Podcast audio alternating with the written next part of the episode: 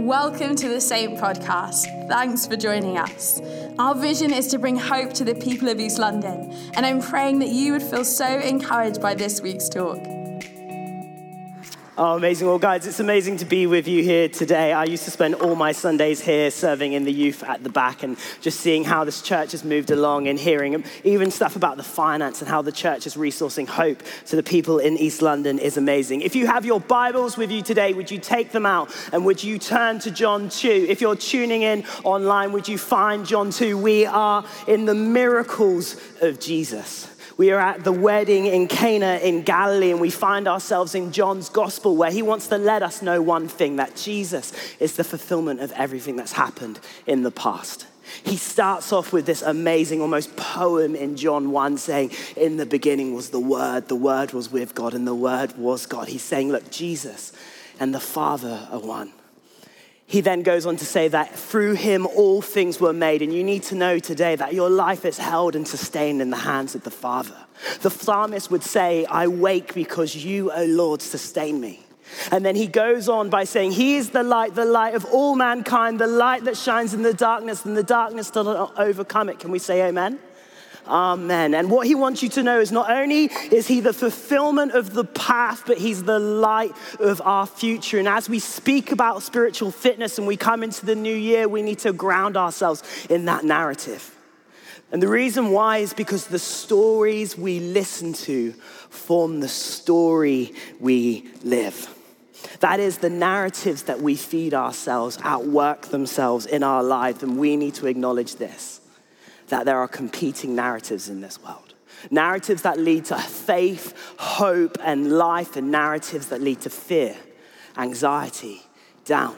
Narratives that make us grow and narratives that make us shrink. There's this beautiful image that Al gave us last week of firing arrows. And today I want to encourage you again to take up an arrow and fire it at the narratives in your life that may have made you shrink there's this story of a granddad as he imparts wisdom on his grandson. And he goes to his grandson and he said, Look, I need to tell you this story, but there are two wolves inside of me, and they are fighting. One is evil. He is anger, envy, greed, arrogance, resentments, lie, and hear this ego. The other is good. He is peace, joy, love, kindness, serenity humility, generosity, truth, and compassion. And he says to the young boy, they are fighting to the death. And the young boy, kind of wide eyed, leans in and he says, Well, granddad, which one's going to win? And he says this the one you feed. The narratives we feed ourselves are key. And I don't know about you, but the last two years, the narratives have been pretty bleak. We have, as you would have seen today, my son running around trying to take the microphone because he thought he was preaching. we have a son who has two years without seeing his grandparents. And if you have kids or grandparents in the room, you'll know the pain of that. And as every year came forward and we had these expectations that maybe we would see our loved ones, our expectations have dropped. And I've realized I've had this reality where my capacity for hope has just shrunk a little bit. And what I would hate for us as a community is take the disenchantments, the disappointments into the year ahead where God is calling us, what I believe, to the miraculous. That's why it's so important to get engaged with what's on your seat because that is firing an arrow of hope into our communities in East London. Amen. So, as we, agree, uh, as we engage today with the miracles of Jesus, would we believe that these signs of restoration are for the here and now? Amen.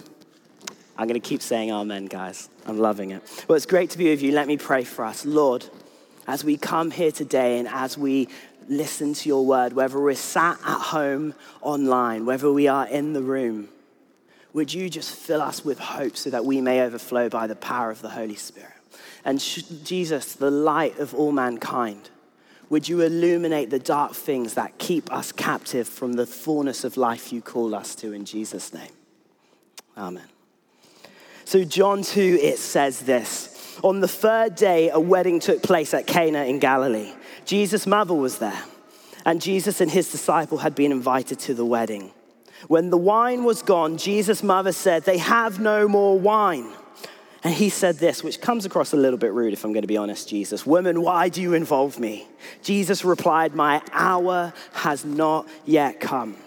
His mother said to the servants, Do whatever he tells you. And nearby stood six jars of water, the kind used for the Jewish ceremonial washing, each holding 20 or 30 gallons. Jesus said to the servant, Fill the jars with water. So they filled them to the brim. He then told them, Now draw some out and take it to the master of the banquet.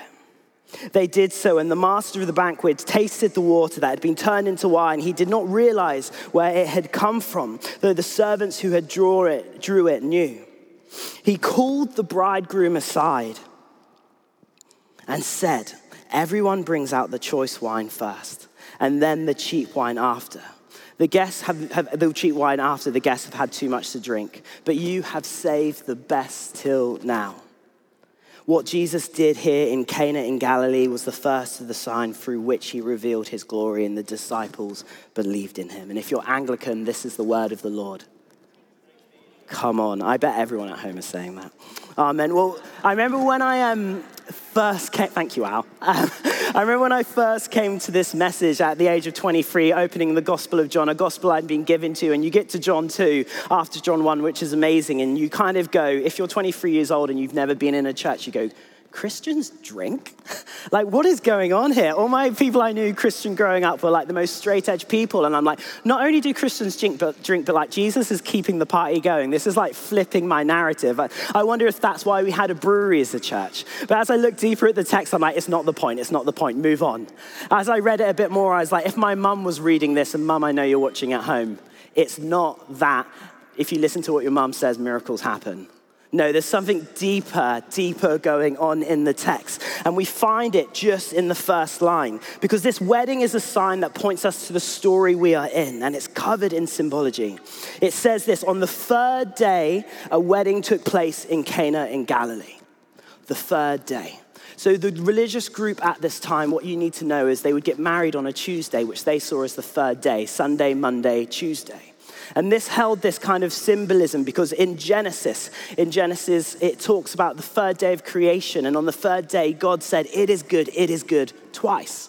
But not only on that, if you read from the book of Exodus about the, the, the people of Israel and their exile, at the mountain when God gives the commandments, he gives them on the third day, and it's the covenant between God's people and God. And that's what happens on a wedding day. So we know that not only are they getting married on the third day, the Tuesday, but this is important. It's the first day of the wedding feast.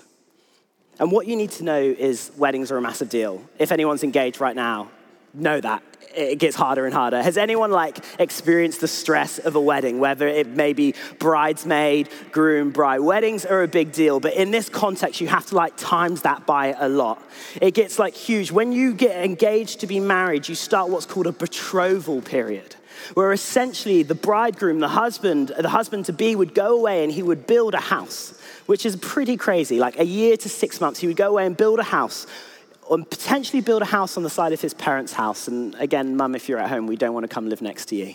It's absolutely crazy. And I don't know about me, I couldn't build a bird cage in six months. Maybe if you're Kaz's husband, Robin, who's like carpenter turned vicar, you could build a house. If you're tuning in line and you don't know who Robin is, go to the staff page and you'll recognize him by the size of his arms before you even see his name. This guy can build a house.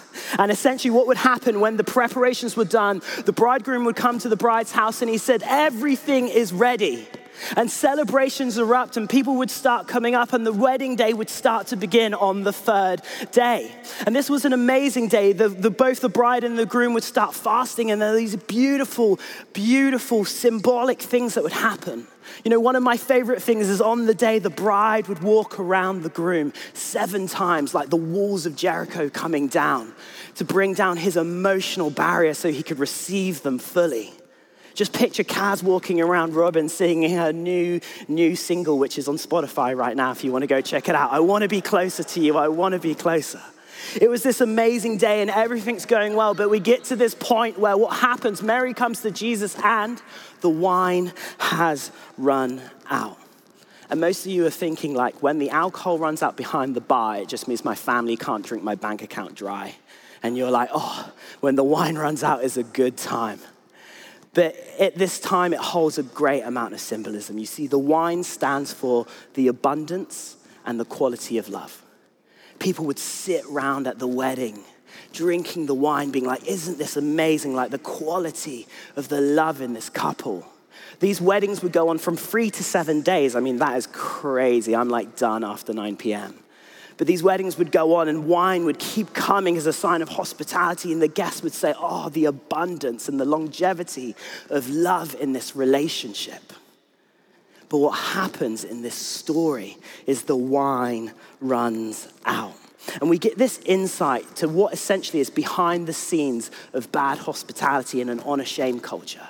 The husband come and sa- comes and says everything is ready, but it's not.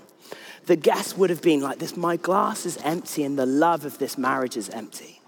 On the first night of a three day minimum celebration, the wine has run out and the abundance of love is absent for this relationship. And in one commentary I read, it said, when you do bad hospitality in this culture, it's the equivalent of stealing. I don't know if you've ever turned up to those like 10 o'clock weddings where they don't feed you till dinner time and you get like hangry. It's like that times a lot. Actually, a better illustration is fortunately uh, in my previous work, I was able to travel and I actually went to Egypt. And I was with Lauren. Are you in the room? No, okay, Lauren's gone. Anyway, it was Lauren who was here earlier on today, and she's really wonderful. And she was with our friend Riley, and they were like, Look, we need a toilet break. And we were driving along in Egypt, kind of in the middle of the nowhere, and we came to a house. And you have to imagine this like, we need the bathroom, should we knock on the door of a house? And I'm gonna be honest, I live in Shoreditch, and I love Shoreditch, but I'm more used to people using the bathroom on my house than knocking on the door and asking to come to the bathroom in my house. So we knock on this door, and we're like, We are so sorry. And they're like, No, no, no, no come in, come in, come in. And they, they actually go, actually, sit down. And we're like, okay. There's, there's nine of us, and we're sat down in the house, and what do they do? They bring out tea for us. And the girls go and use the bathroom, and we're like, thank you. Oh, thank you so much. This is so kind. We, we, we get going. No, no, no, no.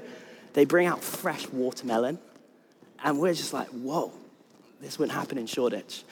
And then we go to get up, and then they're like, whoa, whoa, sit down, and they bring out sweets and pastries. And we are like, what has happened? And then I'll never forget what happened next.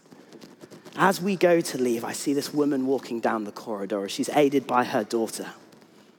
And as she walks near close to us, she puts her hand on my arm and she says, Look, I'm so sorry we didn't realize you were coming. If you would stay just for a couple of hours, we would cook you lunch. And the more of that story is just knock on doors and ask for lunch. But no, oh, no, hospitality is absolutely key in this story. And what you need to know is the drink has run out on the first day. The husband wasn't ready. And what would have happened is shame would have come upon this family and this couple before the story had even started. Some of you will resonate with that today.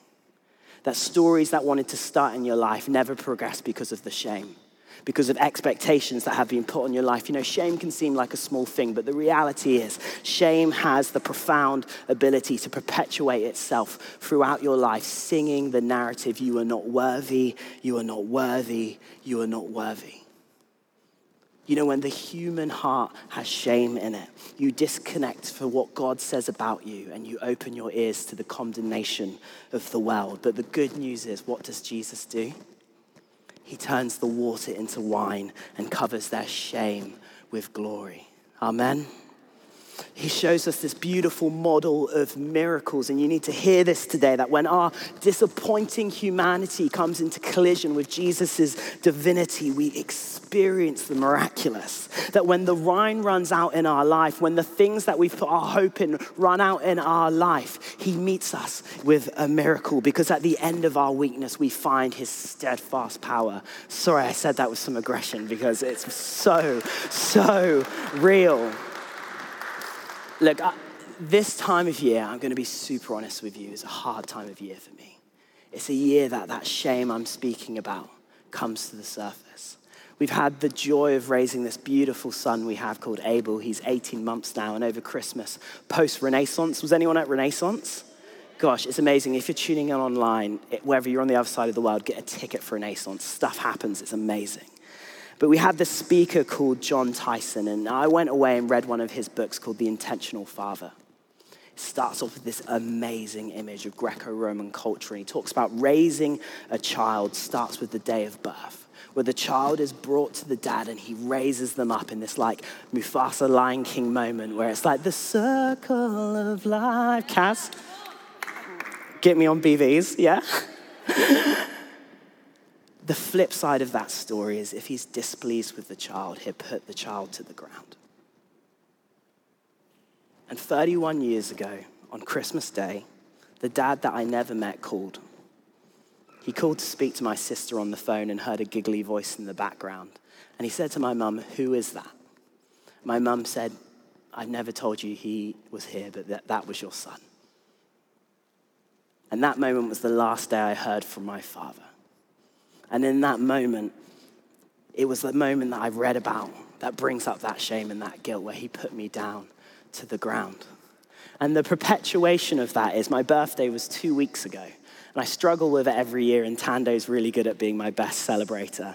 But I struggle to just celebrate my life sometimes. Pain and shame has this powerful effect on our life, and we need, like Al said last week, to fire an arrow about it. But the good news is, at the age of 23, I found a new narrative. Amen. And I put myself in that story so kind. I put myself in that story of faith, hope, and love, and everything changed. He brought my shame and suffering to him, and he's turned it into glory, and he took this orphan and made him a father. And that's as I stand here today to say that this is the best news you will ever hear. Do you know there was a narrative written before you were born? Do you want to hear it? It says, For he chose us in him before creation of the world to be holy and blameless in his sight. In love, he predestined us for adoption to sonship, to daughtership through Christ Jesus in accordance with his pleasure and will. There is a story that has been written for you. So, no matter what story you occupy, what shame is being put upon you in your life, I want you to know is the wine in this story is a sign of the one who turns our shame into glory. And I'm going to invite the band up now as I just end this time. And if you've been joining in line and this has been resonating with your heart, the people will be online to speak to you about this. But this wedding feast isn't just about this wedding feast, it's about a banquet. It's about the end of the narrative we read in John's other book, the book of the Revelation. And it says this in Isaiah 25 as he prophesies towards it. On the mountain of the Lord Almighty, I will prepare a feast of rich food for all people a banquet of aged wine, the best meats and the finest wines. On the mountain, he will destroy the shrouds that enfold all people. The sheet that covers all nation, he will swallow up death forever. The sovereign Lord will wipe away every tear from all the faces and remove his people's disgrace from the earth. And then the last word says, The Lord has spoken the best part I find in this story is the end. You know, the wine comes to the master of the banquet, and it's really just a moment of confusion because he calls the bridegroom forward and he's like, We're drunk and you've given us the best wine. You don't know how this works. What happens is when people have alcohol, everything after tastes really good. And if you've ever had a kebab late at night, you'll know that's true. He's like, What is going on here? Why have you saved the best wine till last? And what you need to know in prophecies in the Old Testament, good wine is a sign of the presence of God. And what he does in this moment is take it from cleansing jars, jars that the Jews would have used to cleanse themselves so they could go into the temple to make sacrifices. And in one moment, and in offering this glass of wine, he says, Not only am I the good wine, not only has God saved the best till now, but I'm the one who will take your shame and turn it into glory. Thanks for listening to this week's talk.